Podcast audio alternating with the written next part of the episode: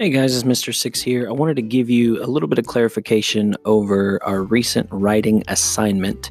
Uh, we have our stem. In Sonnet 18, Shakespeare uses adjective label to convey blank. And remember last week what we talked about was don't give me concrete details in your assertion.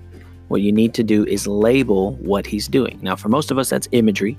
So you would say something like In Sonnet 18, Shakespeare uses imagery to convey blank.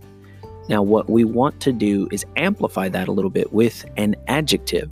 So we could say something like In Sonnet 18, Shakespeare uses naturalistic imagery to convey blank. So, the example that I gave you guys in his seminal work, Sonnet 18, author William Shakespeare utilizes naturalistic imagery to convey the organic beauty of his lover. So, notice how we didn't just say the words that he says, but we label it. We recognize it, we analyze it, and we say, this is what it is.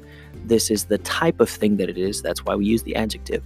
And this is what he's doing with it. So in Sonnet 18, Shakespeare uses adjective label to convey blank. Looking forward to reading your responses. Have a great day.